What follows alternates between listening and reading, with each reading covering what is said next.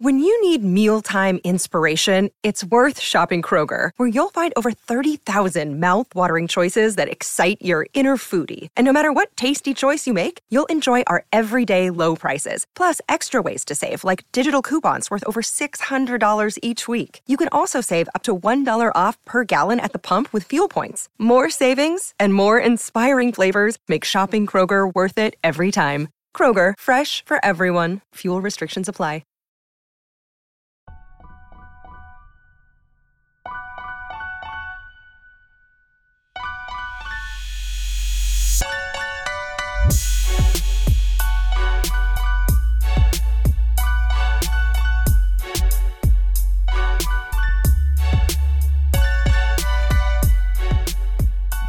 What's going on, guys? Welcome to another episode of Bro History. It's Henry Zamota and my good friend Danny Abdeljabbar. How are you this morning? Chilling, man, as per usual. Interesting that you're saying this morning too, because we're not normally podcasting in the morning. yeah, typically this is a very unique recording situation. Usually we're recording um, deep into the night. Like we'll start recording around 10 p.m. and record until like you know midnight now we're doing it in the morning. It's 11:41 a.m. on a Saturday, which is uh which is uh and it doesn't sound super early for y'all, but like you got to remember that, you know, we have other things going on in our lives and like, you know, we just plowed through an entire week of regular day jobs and probably had a few drinks the night before. So 11:41 in the morning on a Saturday for our lifestyles is like might as well be the crack of dawn. I am I'm loaded up on coffee right now, so I think yeah. I'm able to get to get through it. Yeah. Um, but yeah, let's. We have a lot to talk about, so I guess we should get straight into um, the rise of Mao and the Chinese Communist uh, Party. And I guess I'll I'll um, start off by saying that it was very unlike the Russian Bolshevik Revolution. Yeah. So the Chinese Communist Party didn't rise to power through some dramatic seizure of the state during a political crisis, like the abolition of the Russian monarchy in Russia's mm. case. Um, the, the CCP's seizure of the state was a long and very brutal process that lasted decades. In fact, the Chinese Communist movement was almost completely wiped out a number of times. So what we're really interested in exploring today is how the CCP went from being outlawed to taking total control of the government. So where where do you think we should start? Because I feel like there's like a million different places that we can that we can go from. It's really difficult to pick a starting point here, but in the early 20th century, China was trying to expunge itself from its old ideas. China was being exploited by Western powers and, and Japan and they call this a century of humiliation. Right. China hadn't modernized yet. Meanwhile, right. their neighbor Japan was already competing with Western powers. Japan had already defeated Russia in a war. Um, they had very much modernized their economy um, along with their cities. And in China, they had not gone through this this period of modernization like the Meiji Restoration that started in Japan right. in, in the 1860s. Right, and we, we touched on this in previous episodes when we were going through like the um, kind of ancient history of China. And keep in mind that you know up until this point, for like thousands of years, the Chinese uh, uh, economy and and lifestyle was centered around this agricultural uh, um, you know boon. You know, taking advantage of the fertile areas uh, you know that they that they had access to. Uh, but at this juncture, um, you know, we're already well beyond you know the the um, uh, industrial revolution and well into it. And all these other countries are, are producing at speeds and at paces that you know outperform china in in their agricultural economy. So they're playing catch up throughout this like century of humiliation that they're uh, that they that they self-describe as. Yeah and many people started to reject the idea of monarchy. Mm-hmm. um, they started looking at the ancient chinese traditions as like such as Confucianism as dead weight from the past. And to put this into context, they did start having access to Western science and political philosophy. Uh, Chinese workers had exposure to things like European labor unions and schools and textbooks, textbooks and political institutions. Right. There were Chinese students in France who were exposed to um, French factory conditions or Right. French labor unions, and they were able to contrast that with what they were currently used to. in needless needless to say it, it definitely had a, a profound impact i think on on the on the collective consciousness of the chinese people at the time living in the in the qing in the in the uh, death knells of the qing dynasty here. Yes, and when the Qing dynasty implodes in 1911, the state falls into the hands of a military dictator named Yuan Shikai.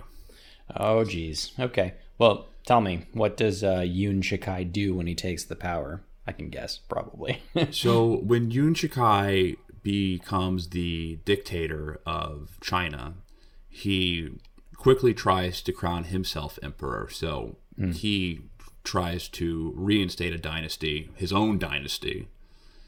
However, the move is unpopular. And it's unpopular not only to the public, but it's also unpopular by their foreign supporters, like Japan and some of the European countries who had vested interests and investments in China. They all turn on him. So he's a, he ends up having to resign, and he dies shortly after. But after Yuan Shikai dies, China ends up being ran by a bunch of warlords. Oh, so it's like basically back to square one again Yeah. right Well, yeah, we're back to square one. So one of the main themes of these uh, episodes of China we've been doing has has um, really diving into the point that China has China as one unified, solidified state, like it is right now, is the exception rather than the norm. right The majority of Chinese history, China is fragmented, and that well, has it it depends on who you ask, right? Because certain Chinese historians say that for two thirds of Chinese uh, history that it was unified, um, but it really depends on what you mean by quote unified, right? Like you have to get very specific about unification because you might you might argue that they were still quote unified in this particular area, even though they were run by a bunch of warlords. So it's it it depends. there's a, there's a bit of nuance there, but I, I think what's what's important is that they go through these cycles, you know, very very frequently of um, you know uh, warring states to you know unification to warring states to unification, warring states to unification, and every time they reunify, they don't reunify as as strictly uh, the the victor, right? It's not like the culture of the best wins. It becomes like a totally different thing after after they reunify almost every single time. And I think that the same is going to be true here, um, for sure. Yeah, and in this case, the vacuum that is created is filled by a bunch of different military cliques that were that were corrupt and abusive, and um, but I think the genesis of Marxist philosophy being inserted into Chinese culture can be attributed directly to the twisted policies that came out of the Paris Peace Conference and the Treaty of Versailles. You mean the Paris Climate Change Accords? No, the, the Paris peace, the negotiations of basically what the world was, what the victors of World War One were going to do with all the spoils of of uh, the German Empire and the Ottoman Empire and all the I got, I got you. uh, everyone they beat. And um, they're figuring out what they were going to do with the world. Like, how are we going to shape the world after we just destroyed it? So are, are we about to t- talk about like the Sykes-Picot of the East? Um, kind of. This this is similar to Sykes-Picot in some way, as in it caused a lot of issues. During World War One, Japan joined the side of the Allies. The British reached out to them, and they asked them for help securing shipping lanes in the Pacific and the Indian Oceans.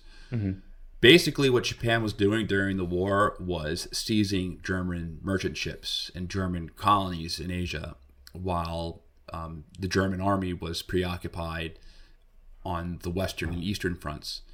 In reality, what Japan was doing was that they were just consolidating their own power and increasing their sphere of influence in China. Right. And after the war, Japan was awarded with a bunch of German colonies that were previously part of China, and China wanted them back. China had actually, they had not put boots on the ground during the war, but they did provide allies with labor.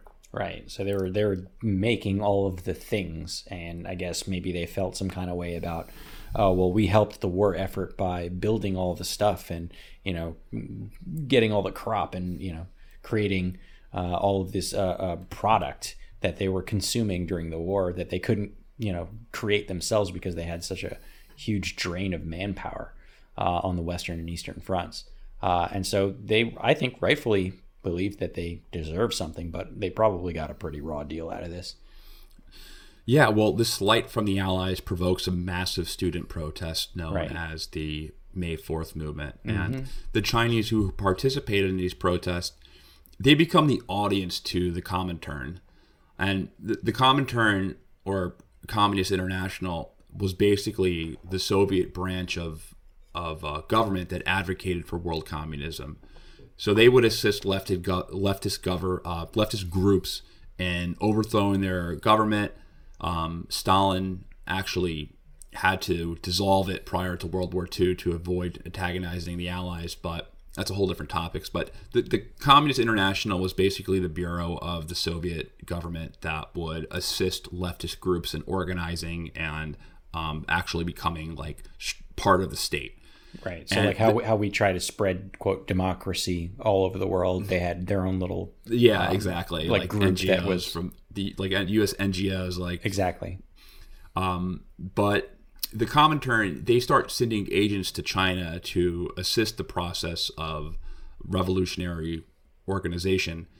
Now, what's interesting is that the agents from Communist International were involved both in the establishment of the CCP and the reorganization of Sun Yat sen's Nationalist Party. And um, we can get to the Nationalist Party in a second. So you're telling me they were playing both sides? Yeah, and it, it was interesting what they did. So these advisors worked with the Marxist study groups and helped them organize into a political party. And in 1921, they assisted them with structuring the first their their first um, party congress in Shanghai. Um, one of the first delegates is a guy named Mao Zedong, who was Mao was from the Hunan province in central China, and he had been exposed to these study groups while working as a librarian assistant in Beijing. But at this moment, Mao is still very in the early 20s. Mao is not really an important figure in the Communist Party yet. He doesn't really start rising through the ranks until later on. I didn't actually know that I didn't know that Mao was a librarian. Excuse me, a librarian's assistant. That's pretty funny. Yeah, Like this evil dictator guy starts off as a librarian. yeah. That's pretty funny. That's that is kind of weird. Um, but the Soviet advisors to both the CCP and the Nationalist, they suggest that they merge into a coalition together. All right, Um, wait. So, so wait, wait. Before before you jump in that United Front, can you give some background on that um, Chinese Nationalist Party you were talking about? Yeah, so the Nationalist Party, um, the CNP, the Chinese Nationalist Party, they go by a bunch of different names. Um, most people from the U.S. or the West call them the Nationalist Party. Was the political organization that Sun Yat Sen founded. Uh, Sun Yat Sen is the is considered the father of the nation, and was actually the president of China for 45 days until he was he, he abdicated to Yuan Shikai. I think he was like uh, Yuan Shikai is a, is a uh, military dictator, and uh, I'll probably I could end up dead if I don't abdicate my power. So I was Right. going to choose to live. But he was a political leader during the rebellion against uh, the Qing dynasty, and and was um, the founder of the Chinese Nationalist Party, and, and um, they formed in 1919 Yeah. his alliance with the Soviet Union had more of a practical relationship than a relationship built off some shared ideological vision. So friends with benefits then. Yeah. Yeah. So, and this, a lot of countries that allied with the Soviet Union who were former British, British or French colonies had the same type of relationship where hmm. they were wary of, they were put in a position where they wanted to divorce themselves from influence from uh, their former uh, colonizers, but they also didn't want to um, they were they were distrustful of the Soviet Union, but they needed them. They saw the Soviet Union as type of this um, stalwart against the West. So that's why there was these relationships that were forming between the Soviet Union and um, the Arab nationalists in the Middle East, um, India, and places like Egypt, Nasser's Egypt. They weren't communists, but they were like, well, Communish. we're going to be put up against the West. We need to have an ally. We need to have a powerful ally somewhere. Right. And the Soviet Union was trying to gain access into these countries. Now, um, Sun Yat sen allied with the Soviets because they gave back all of Russia's Chinese imperial possessions. In addition, Sun Yat sen needed help doing all the operational stuff that a political party does right. he was a charismatic leader, but he wasn't really much of an organizer. And the communists made the Chinese nationalists a much more effective political organization. And I think that's true today. I think leftist groups are a lot better at organization than right wing groups, Yeah, probably. almost objectively. Yeah. Like, say whatever your political ideology, if you lean left or right, especially in America's case, I feel that left wing groups are um, much more savvy in, in like the political organization process and collectively joining together. I'd agree with Would that. Would you agree with that statement? Yeah, totally. I think they they they uh, they really have that kind of um, organization and hierarchical structure, and and and even just like you know real basic like you know here are the steps, and they lay them out very clearly and define them um, to to to Yeah, they're left wing groups are better at, and I think this goes from you know my limited experience on this earth since I was young. Um, Demo- the Democrats who are, I mean, I guess a lot of people don't even consider them left wing, but they're much more. They're able to like identify a goal and achieve it. You know, like they'll say something like, "We have a goal to do this, to out to um, legal gay marriage, to uh, Right. make gay marriage legal." And that when they say that, you know it's going to be done. Right. You know what I mean? Like Because they're they very say specific about they'll, it. they'll do it. In a lot of cases, the Republican Party is like, "We're going to lower taxes or we're going to balance the budget." right. Or, like, Meanwhile, how we every single year we are um, in more and more debt. right.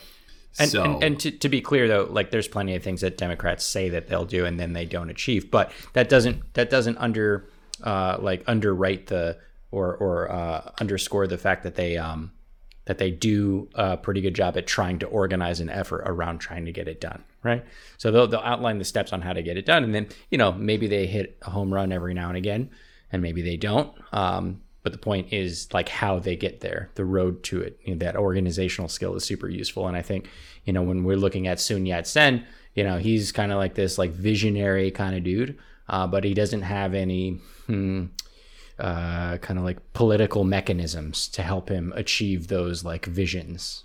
Does that make sense? Is that is that basically what you're talking about? Yeah, exactly.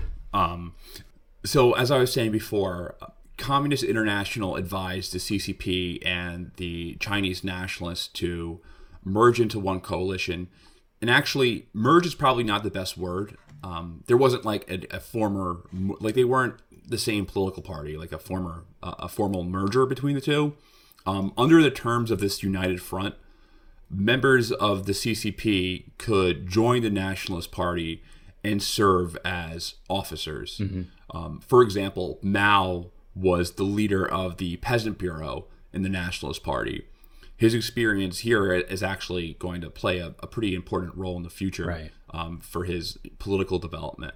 But it's sort of like, um, if you want to like separate progressives and Democrats, or maybe Green Party members and Democrats.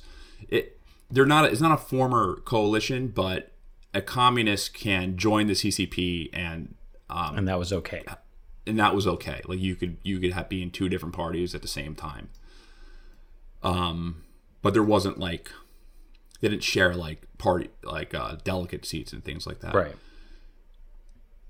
So CCP members would join and they would help the nationalists with things like their propaganda, their political messaging, and um, ultimately their organization.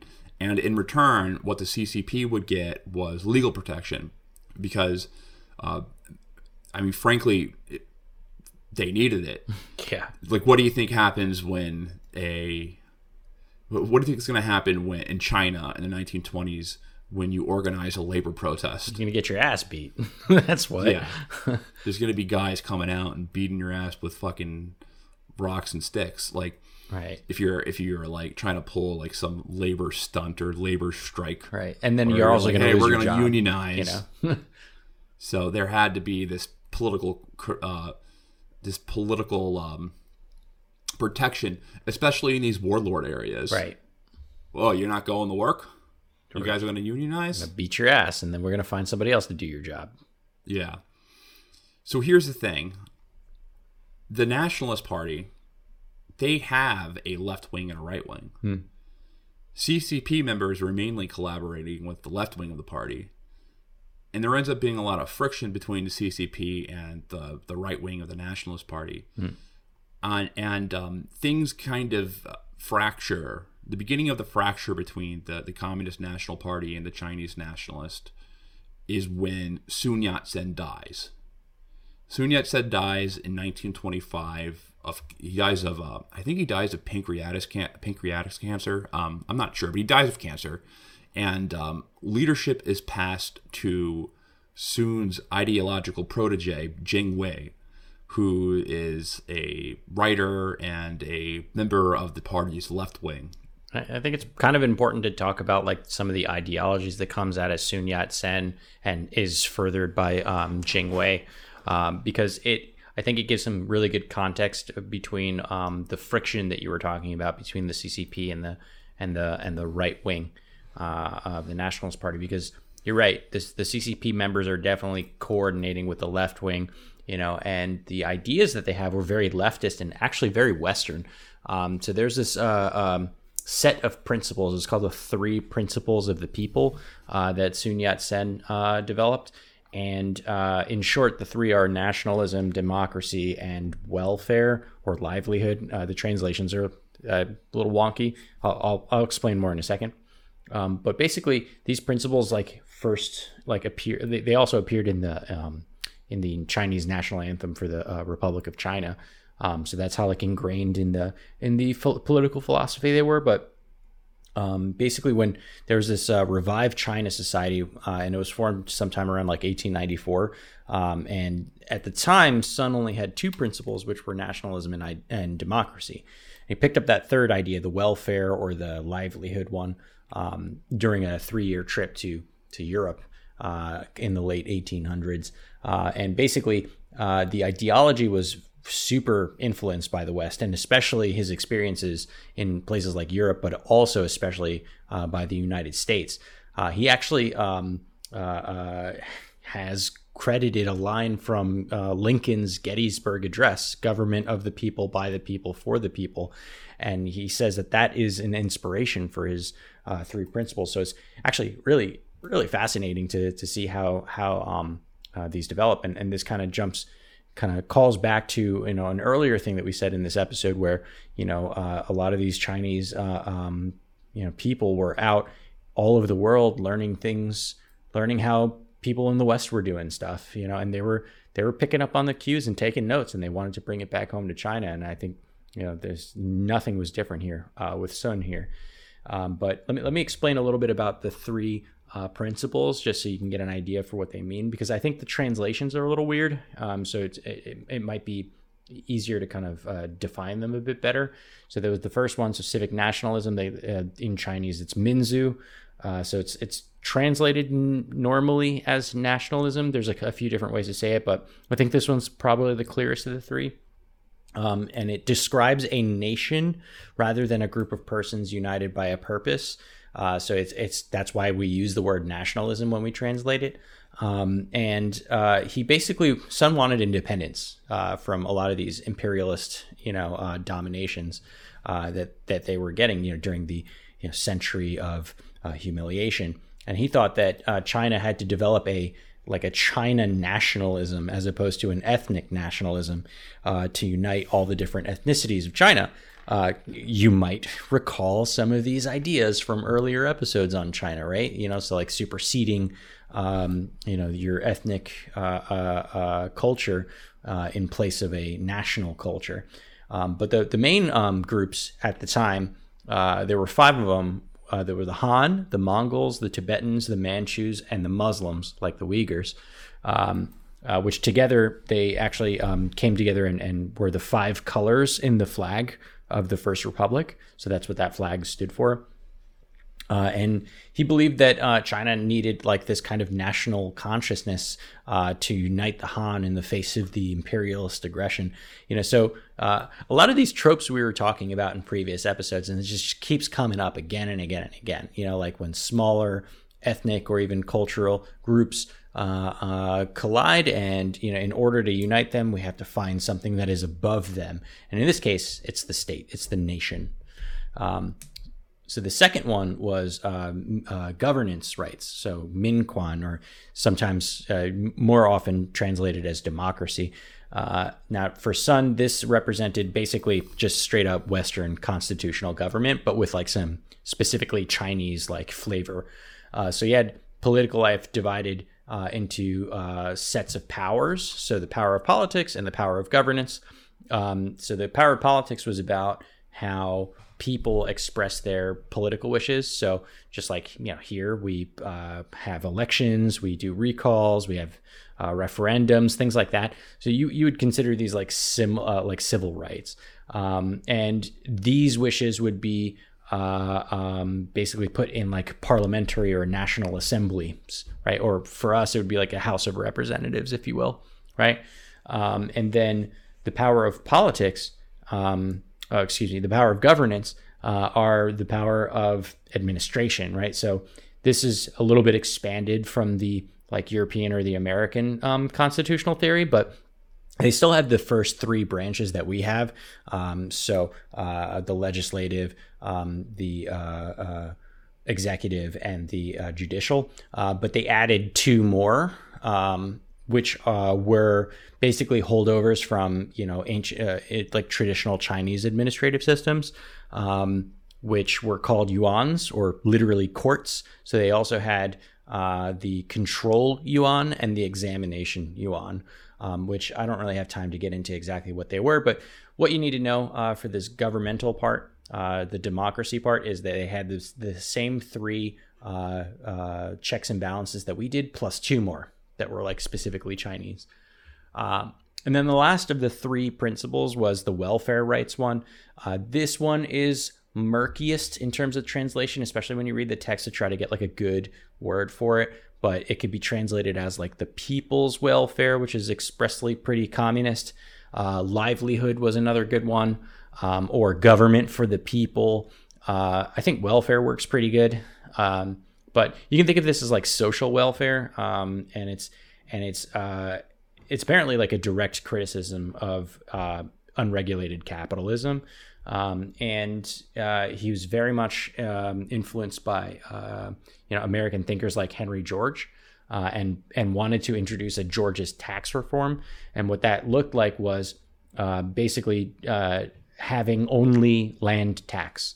Uh, there's a quote. Um, about land value that Sun Yat Sen said, which is the only means of supporting the government is an infinitely just, reasonable, and equitably distributed tax and on it we will found our new system. And that tax was land tax. So that's that's how they they didn't do income taxes. They didn't do any other types of taxes. Just like a land tax. Um, but he divided the uh, the the welfare or the livelihood into four specific areas: so clothing, food, housing, and mobility, and basically try to plan out exactly how the you know Chinese government could take care of those things for the people. Um, but of course, he died before he was able to fully explain what he meant by this part, which is probably why this is the one that never uh, stuck around for very long.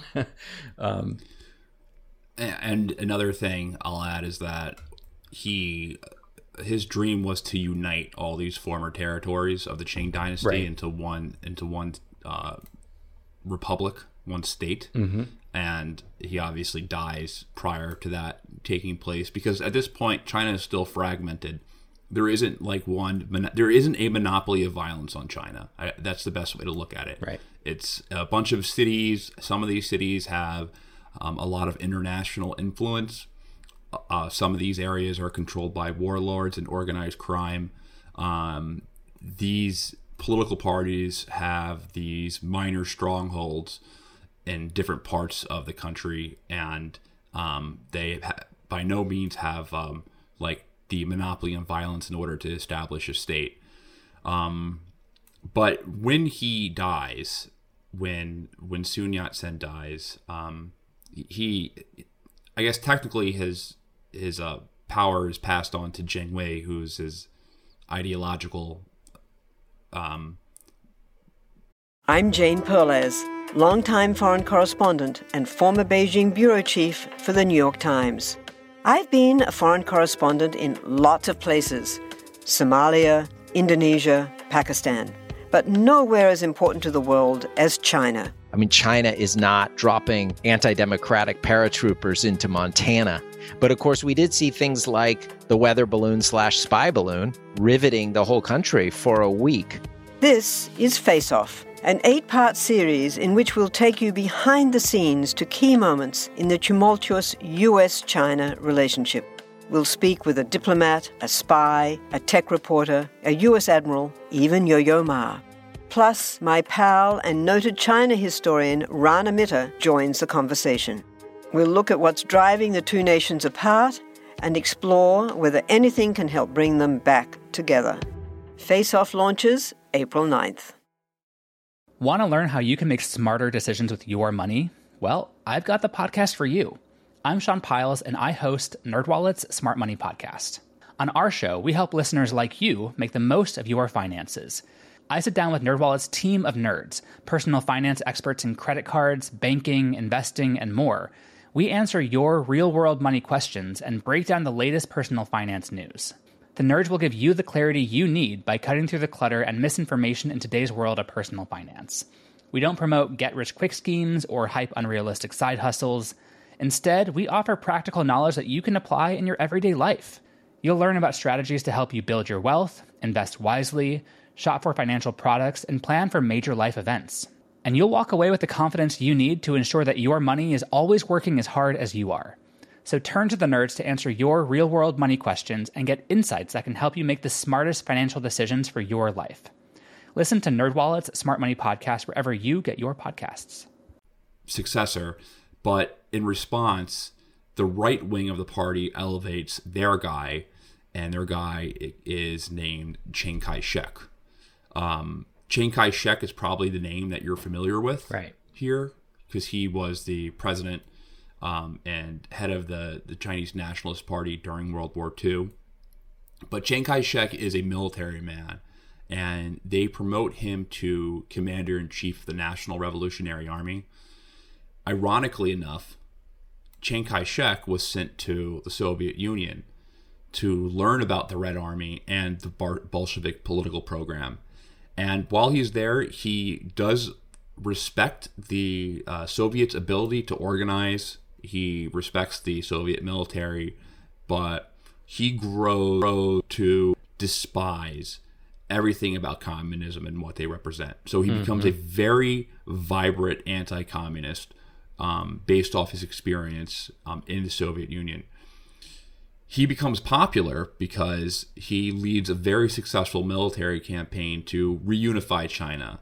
So this is known as the Northern Expedition. Right. He wages um, he wages war against the warlords across the country to establish that monopoly of violence, to um, establish that vision that Sun Yat Sen wanted.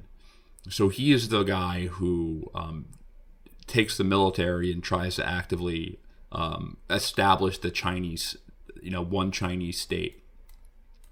Um, the base of operations for the Chinese Nationalist Party is in the Guangdong province, which is the which is southeastern China, like on the coast.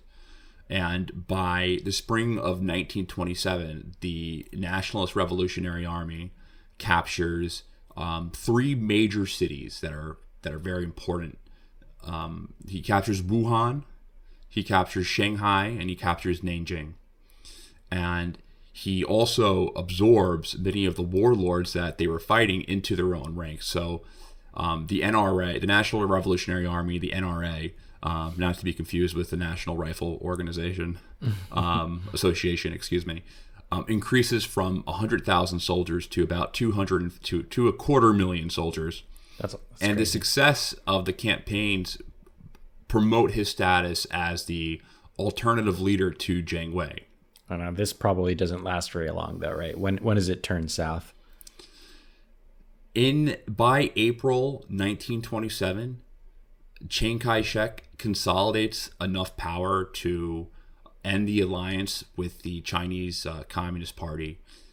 Not only does he choose to end the United Front, but he also decides to totally eliminate the Chinese Communist movement.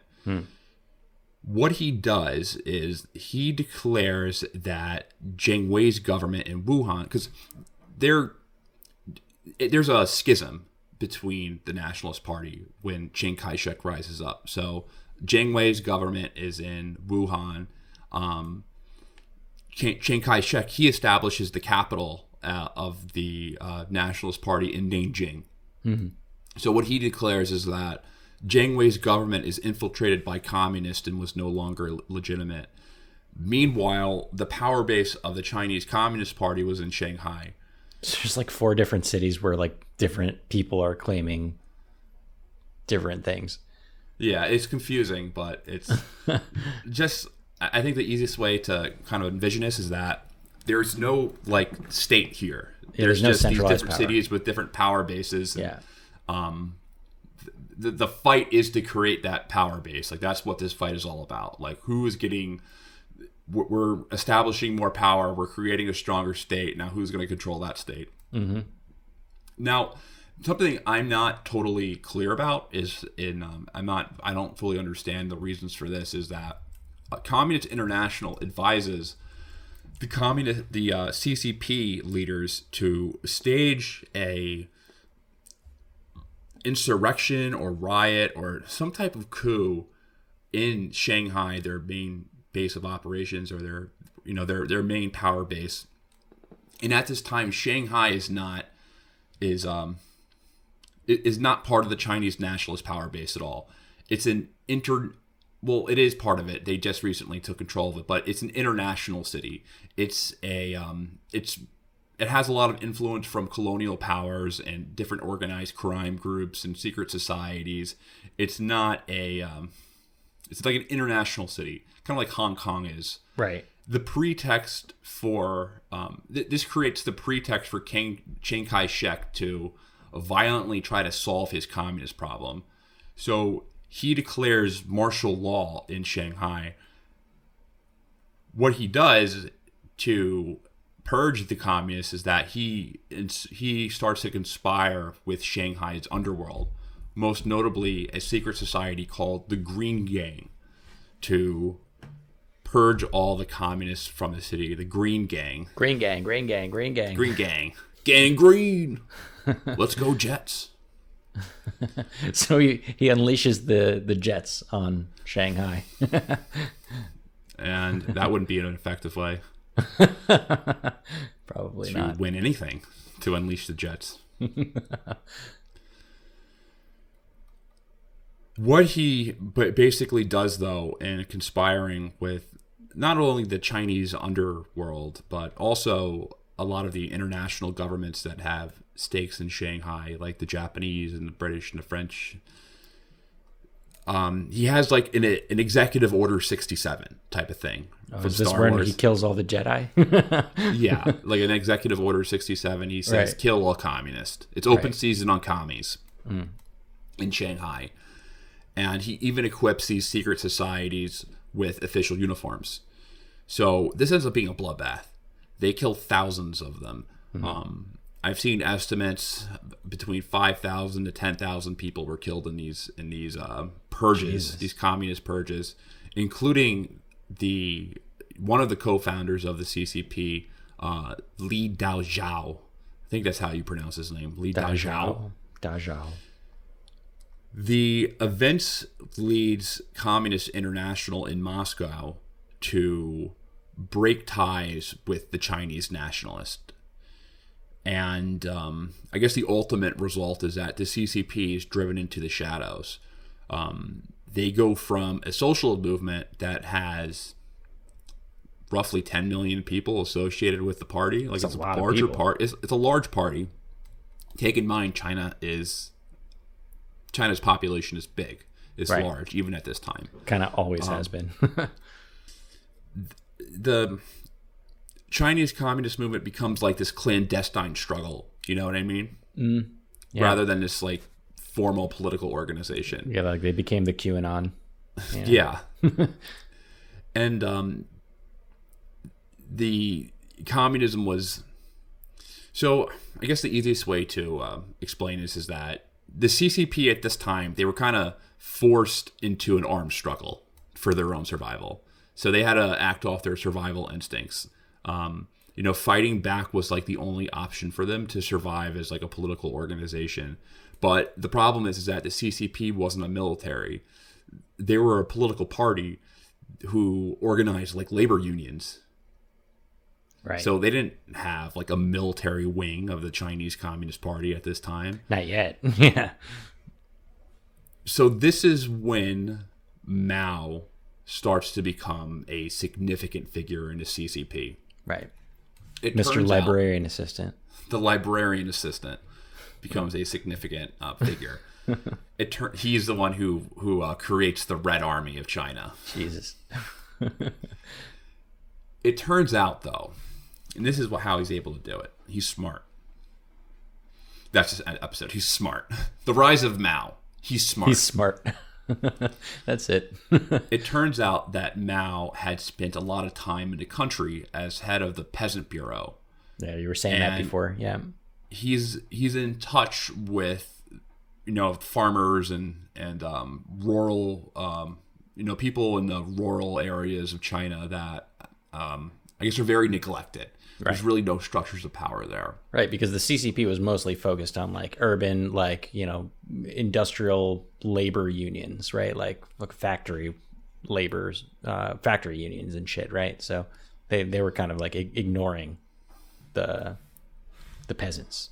Yeah, they didn't really. Communism was largely a, at, in China at this movement was mainly focused on like factory workers. Mm-hmm. Um, but Mao puts together a new model for the Chinese Communist movement that prioritizes the peasant class, and they're forced to retreat to um, the southern Jiangxi province, where they create a rural base for the the movement. And what they're doing in this rural base is that they create the first experiments of communism in China. So they practice things like the land reform and um, structuring, you know, family structures and um, hierarchy. They start doing whatever you would. I'm. I don't think we're going to get too far into like specifics on Marxist philosophy today. but they start playing out those Marxist experiments in these rural bases. So so they they go out into the woods and they make like a commie commune.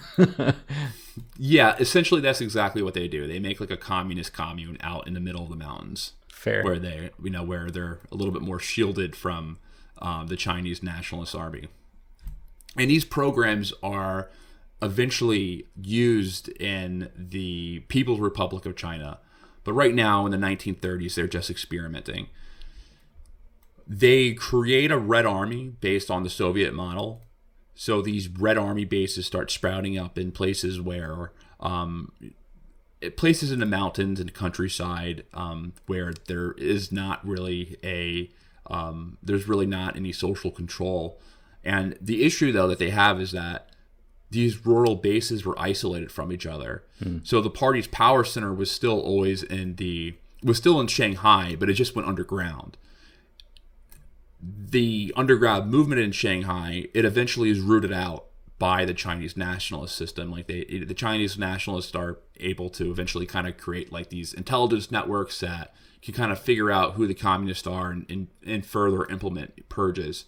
So they're almost completely wiped out at this point, which makes the um, rise of Mao. You know, it, it's I have trouble kind of contemplating this, but as much as I think Mao was an awful man and a bad leader, and uh, you know I don't endorse communism. However, it's like a pretty kind of inspirational story in some ways. The rise, the I know. the, I the mean, uh, going from- unbreakable will of the Chinese Communist Party. Like you can't help but respect how they're able to put things together and For sure. I mean, what's your feeling humble, hum, humble librarian's assistant, you know, works with the peasants who were overlooked, you know, decides that, you know, the country was going in the wrong direction and, and says, you know what, fuck it, we're gonna we're gonna do this right. We're gonna set up our own little thing. He builds a little communist commune and then just starts going from there. it's yeah you gotta respect the un- unbreakable will of the movement um, even though the policies may have been extremely flawed. Now um, at this moment chiang kai-shek goes on to unify the country. Um, he Militarily. militarily. But here's the problem. There's a looming threat outside of china. And that threat is the japanese empire who has been kind of picking on China for the past 40 years. Poking The him. little brother has it's like a situation where you have the you have an older brother and a younger brother, but the younger brother ends up being like, you know, a stud athlete. Yeah, he hits puberty and suddenly he's six foot tall and like you know poking his his uh, chubby older brother in the eye, and he can't do anything about it anymore. Japan it Japan has been um, basically using Japan, China as their backyard. Um, they have a lot of like business interest and imperial interest in, in Chinese areas and different cities. Um, Yeah, they have like rail lines and stuff, right? Like they have rail lines, trade routes, um, just a lot of influence and interest in China, and they are um, protecting imperial possessions and those were the possessions the- they got from the like East Sykes Picot, right? Yeah. So there starts to be after Chiang Kai-shek unifies the country, there starts to be these confrontations between the Japanese and the nationalist military units.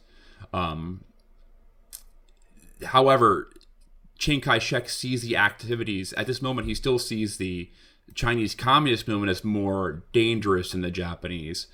Um, so I, I speculate that he thought that even if the Japanese were to have like and an be uh, very influential in Chinese society, there was probably still a place for him to in the, within the power structure.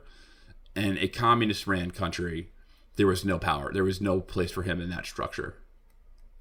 That's why I think that he decided he saw the Chinese communists as a larger threat than the actual than the Japanese military. Right. At least that's my speculation. mistake. Um, he launches a series of encirclement campaigns where he basically puts these he puts a blockade around these communist based areas and um, i said based areas these like the based base areas Based. in in October of 1934, they the communists decide that they just can't resist these encirclement campaigns any longer. And um, there's another base area in northwestern China that's far away, centered in a in a small town called Yan'an.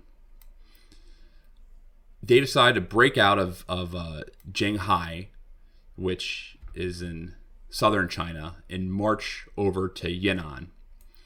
And in mid October, 115,000 people they break out from this encirclement, and they they go on the long march to the Yan'an. When they arrive to Yan'an, you know only 15,000 people What? are left within the movement. So Um, during this march, they're constantly being harassed by Chinese nationalist forces. They lost a hundred thousand people. Yeah, Jesus. they're they're being harassed by um, by Chinese nationalist forces. They're engaging in uh, warfare against them. It's um, it's a it's a brutal moment, but during this moment, the guy who becomes the main power, uh, the the leader of the CCP, is Mao Zedong. This is where he assumes the position of chairman of the party. When they arrive in Yan'an, this is known as the the Great Age of Yan'an. This is where it begins, where uh, the, the Chinese Communist Party they recognize this of where they, they recognize um, in 1934 when they arrive in Yan'an as like the true movement, the, the beginning of the Chinese Communist Revolution. Like that's where you know year one is, and in Yan'an they further um, experiment with these ideas, with these communist ideas, and they also it also serves as the main resistance base of the Japanese invasion. By 1936, people in China they start getting frustrated with Chiang Kai-shek because he's not standing up for the Japanese. He's not standing up to the Japanese army. And these campaigns against the Communist Party were just becoming unpopular. So what's interesting is that his own generals are like, we can't do this anymore. Like we can't be a divided country and also fight the imperial Japanese. So they end up having almost a mutiny. They put him under house arrest Un- until he, they force him down. They go and say, "Listen, buddy, you're making a peace, a truce with the Chinese Communist parties. We need to focus on fighting the imperial Japanese. We are getting wrecked. They are not only um, destroying us militarily, but they're also they're committing massive amounts of war crimes and destroying infrastructure. Yep. we need to get our shit together and fight the Japanese army. So they create a second united front where, and Chiang Kai shek is uh, reluctantly signing this this piece. And to, to give you some background, a little bit more of context on the Japanese um, kind of uh, en- en- encroachment on, on China, Japan invaded Manchuria in 1931 and turns it into a puppet state called Manchukuo. Oh, the Manchurian candidate. Yeah. In 1937, Japan launches a full scale invasion of the Chinese mainland. And they open up two fronts. Um, the first front was from their power base in Manchuria. So they march, their one army is marching down. Um, the second front starts from Shanghai. So um, they the plan was for these two armies to meet in Wuhan, which is in the center of the country, and in this march. The Japanese are committing war crimes um, all across the way. Um, for example, the most notable of these massacres is when the Japanese get to Nanjing, which is the capital of the nationalist government. They carry out one of the great massacres of the civilian population in the 20th century The rape of Nanking.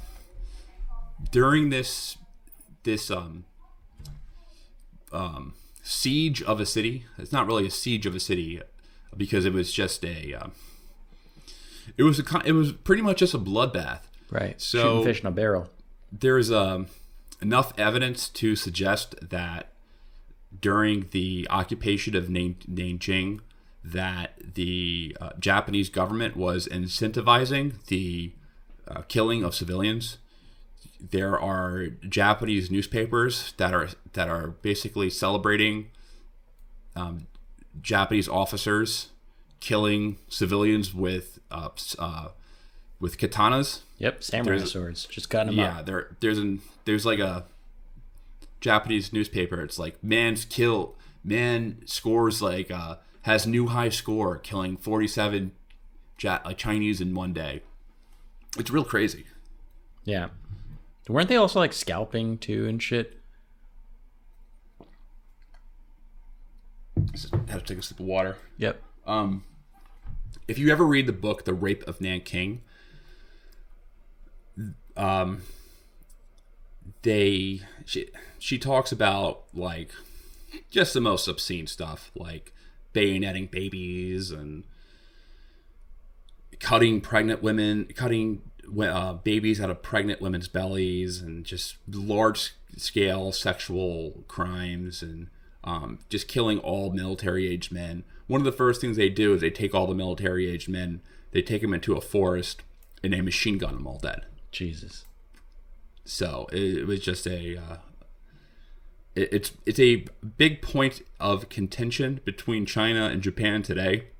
It's a uh, argument that's still being had because Japan still um, denies a lot of the atrocities that took place in the rape of Nanking. But it was uh, pretty bad. It, to go further into, just to give you a sense of like some of the other things that Japan was doing during this war, is they had created a laboratory called Unit 731. Oh yeah, in Manchuria. We've talked about this on the show a few times, actually. In Manchuria, they had this uh, biological weapons lab, and uh, not only were they looking at biological weapons and studying um, different crosses of diseases like Ebola and smallpox, they were also doing a lot of studies on the effects of hypothermia they were kidnapping Chinese people and they were doing human experiments on them. Like freezing them. Like freezing them and exposing them to diseases. They were doing a lot of terrible things. Mm-hmm. A lot of the, um, and, and hopefully you're proud of me for not making any like COVID 19 jokes because we've talked about Wuhan a couple of times already. Um, but a lot of the con- conspiracy theories around uh, Wuhan being an invented drug might just be coming from uh, from these stories actually maybe i made a joke when covid-19 first hit that uh, covid-19 came out of the la- the unit 731 lab obviously mm-hmm. i was joking there's no there's zero evidence right. to suggest no anything like that, that. Right. but i was like oh it goes back to the imperial japanese they created covid-19 during the during world war ii as a weapon and, and i'm sure the ccp unleashed. would love to to make that the official you know story Yeah, I'm sure they would. It was the Japanese. It was Imperial Japan.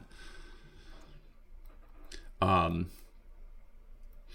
but to what's interesting is that the head scientist of Unit 731, he was granted amnesty and was immigrated to the United States.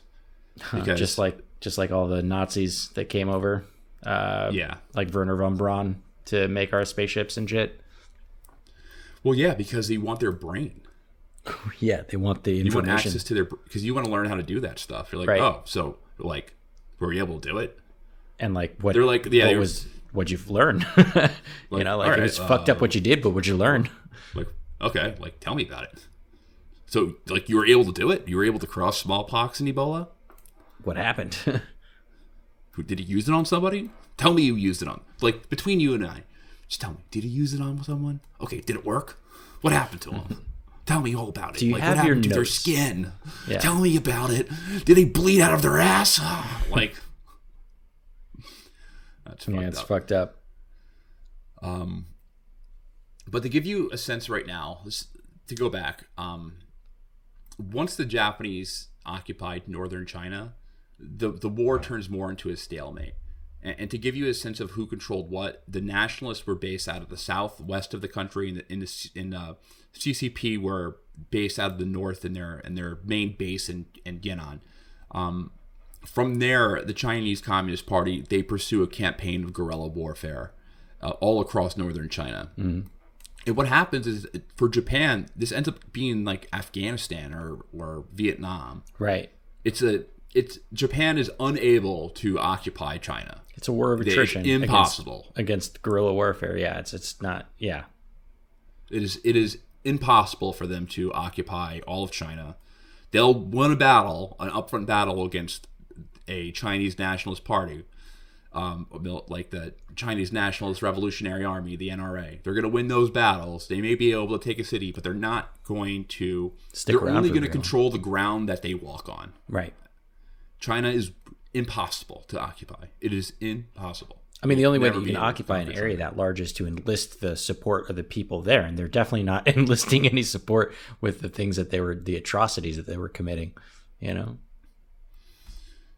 And this is obviously a huge escalation in violence from the Japanese, but there's already a lot of hate and animosity towards the Japanese over the past, you know, since the Treaty of Versailles. And I mean, the, the first Sino-Japanese War happens against the Qing Dynasty. I mean, it, it's built back from really immediately when Japan starts to modernize. Mm. They start kind of preying off China and all the other their all their surrounding neighbors. Um, so Chiang Kai shek during this time, um, he, when America enters the war, when Japan decides to bomb Pearl Harbor, it's a. So I don't want to. This is like a, an easy place to completely fall off the rails and change subjects. So I need to. Ta- I need. To, I want to stay focused on this. But Japan decides makes the decision to bomb Pearl Harbor in response to the U.S.'s oil embargo, mm. and they they make that decision is because they're running out of energy to to uh, continue pursuing their imperial escapades in China because it's going really wrong. Um, you know, the U.S. propaganda at the time was like Japan has their own Mein Kampf. Yep their, their own version of Mein Kampf. They want to take over all of the Pacific and eventually launch a campaign into California. The Japanese menace, the Imperial Japan, is going to take over the world.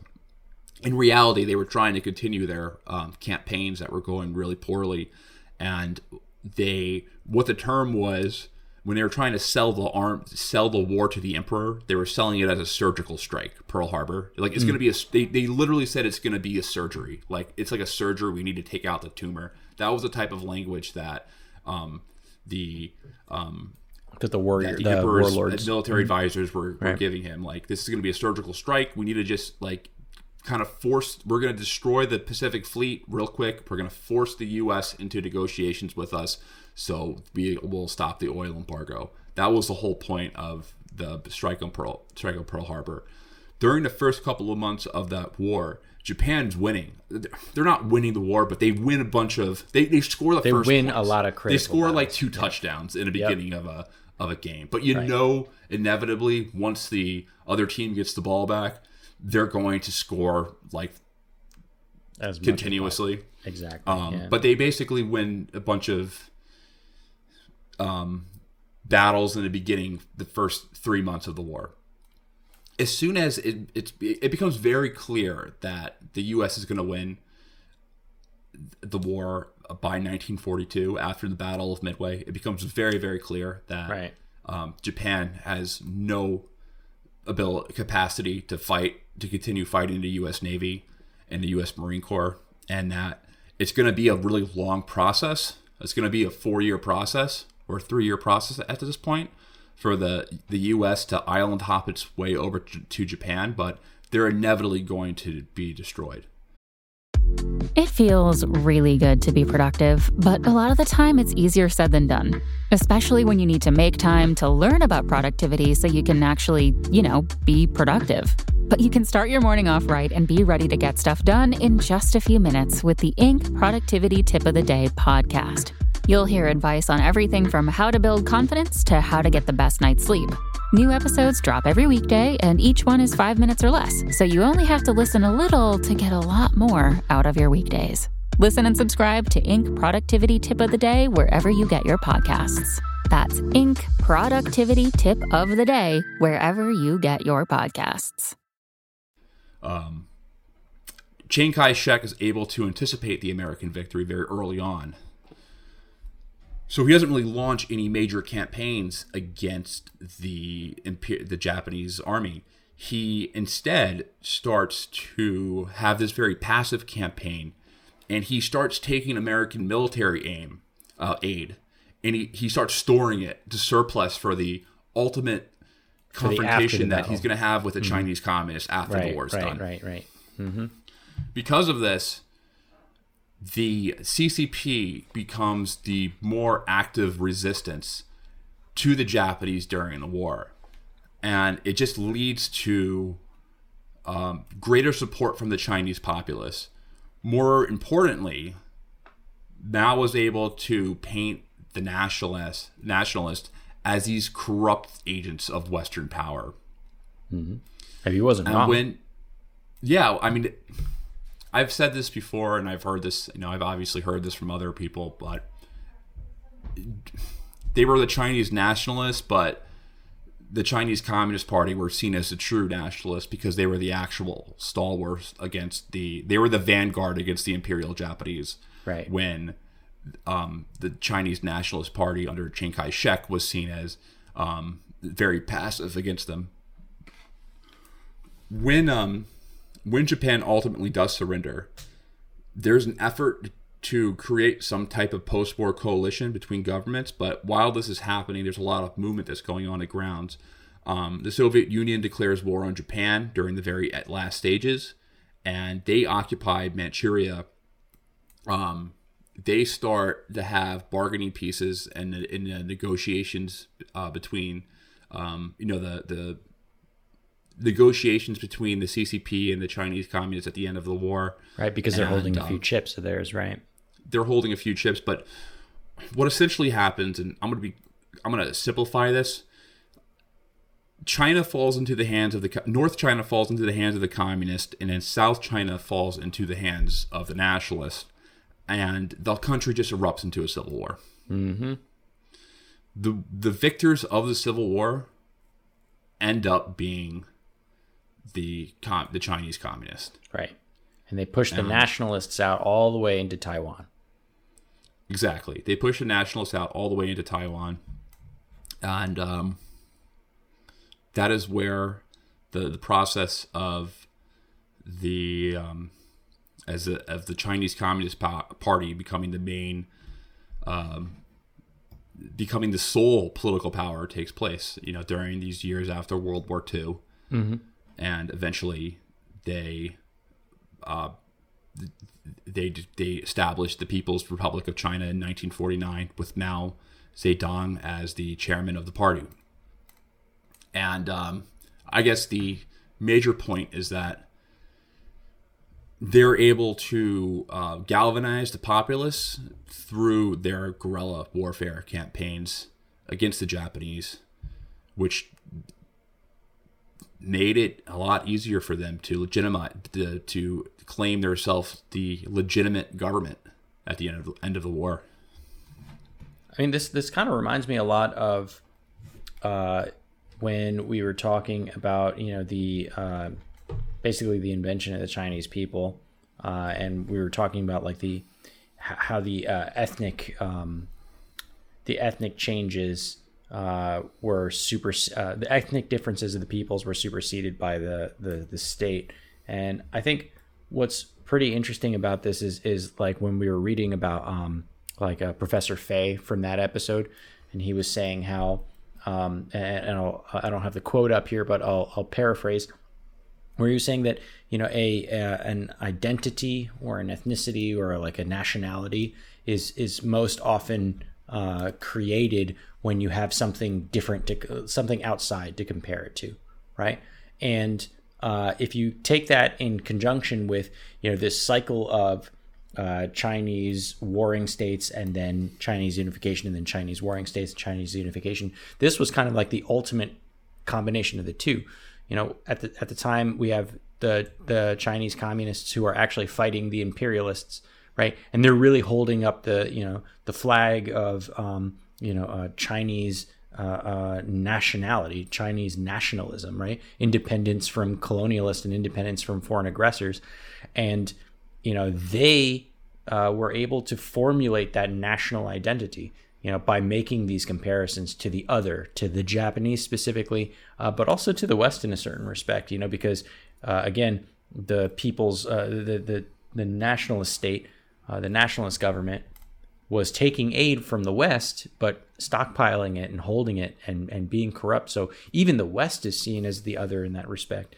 And, you know, it's all about like China and, and unifying China and doing things for China and, and, you know this is kind of like the ultimate culmination of all of those ideas that we've been talking about you know over the course of the last couple of uh, uh, weeks here um, I, th- I think that that point didn't get lost on me when doing the research for for the rise of mao here because i think he he really takes you know, uh, takes a lot of those ideas by the balls and makes it his own.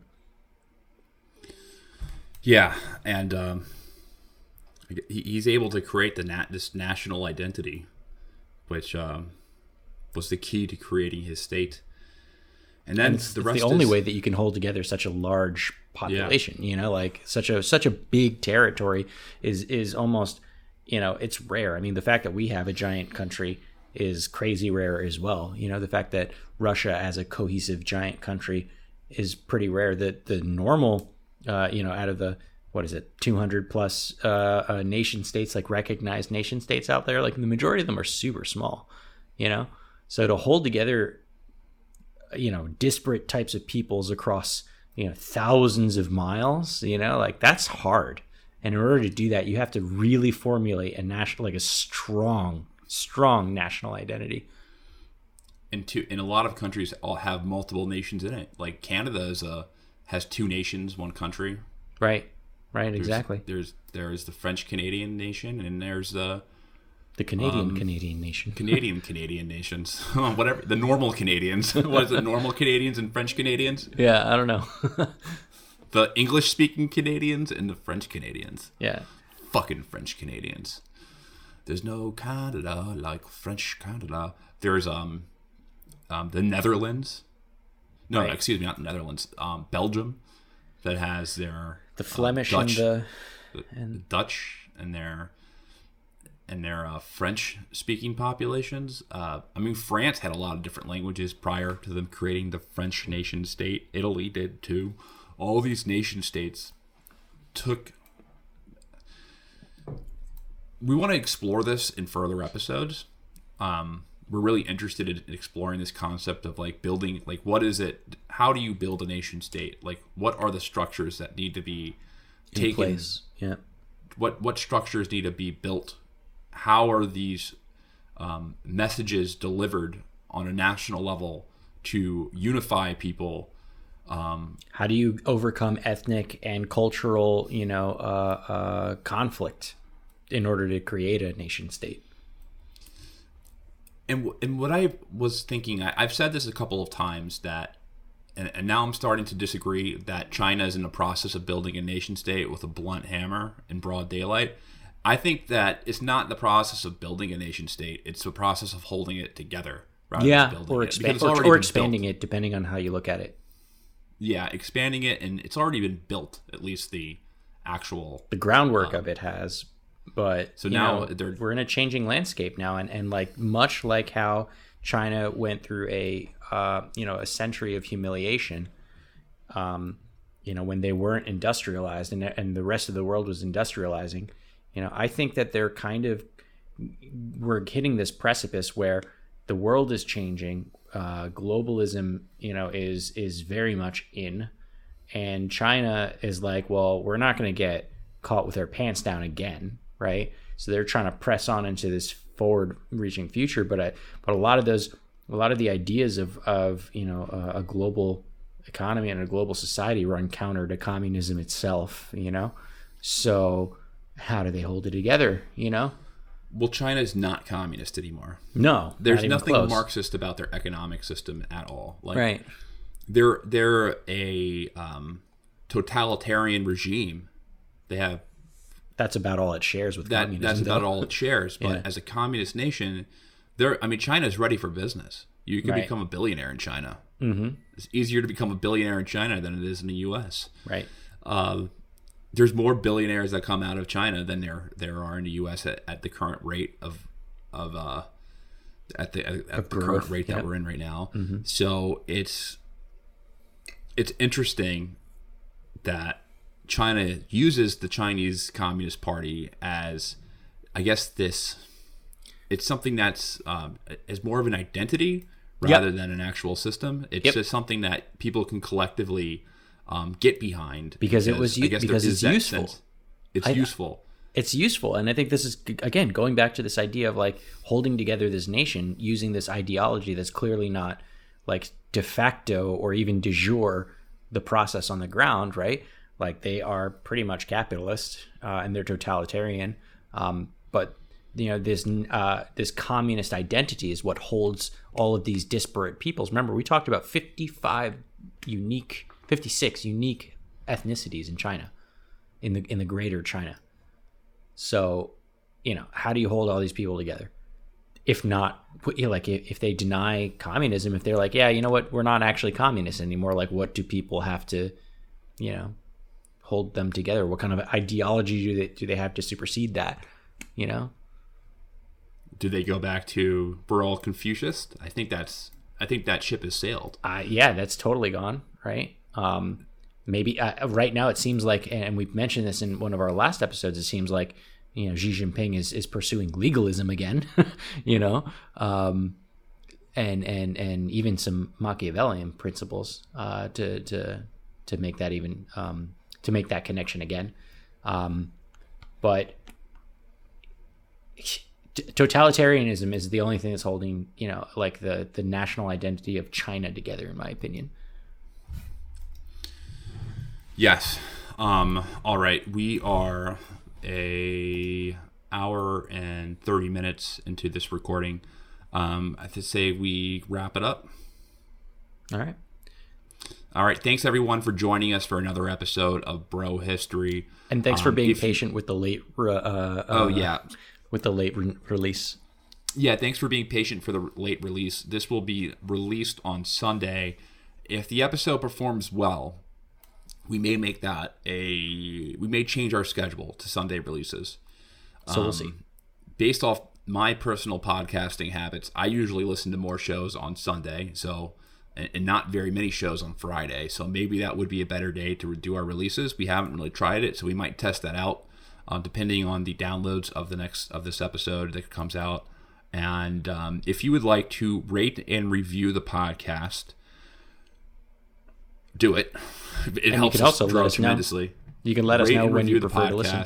You know, on Apple, just click on the five star, write a review, say, "Hey, you guys are great," or "You guys suck," whatever you guys want. But if you if you come at us with a you guys suck, like give us some something, you know, give us something to work with.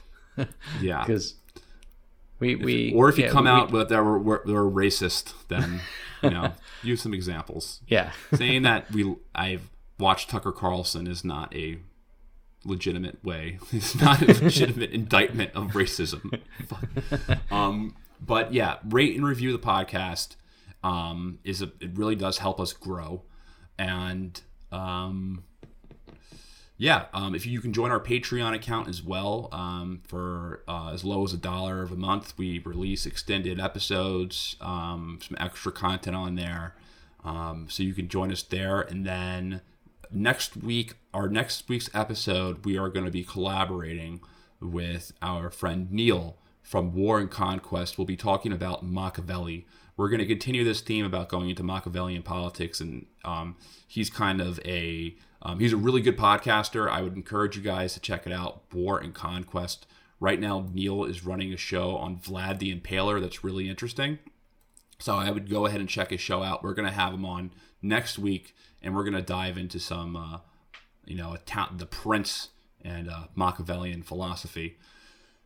All right. Anything else we should add? Um, no, no, I think that. All right, it. all right. Peace, guys. Enjoy your weekend or week. Peace. Bye.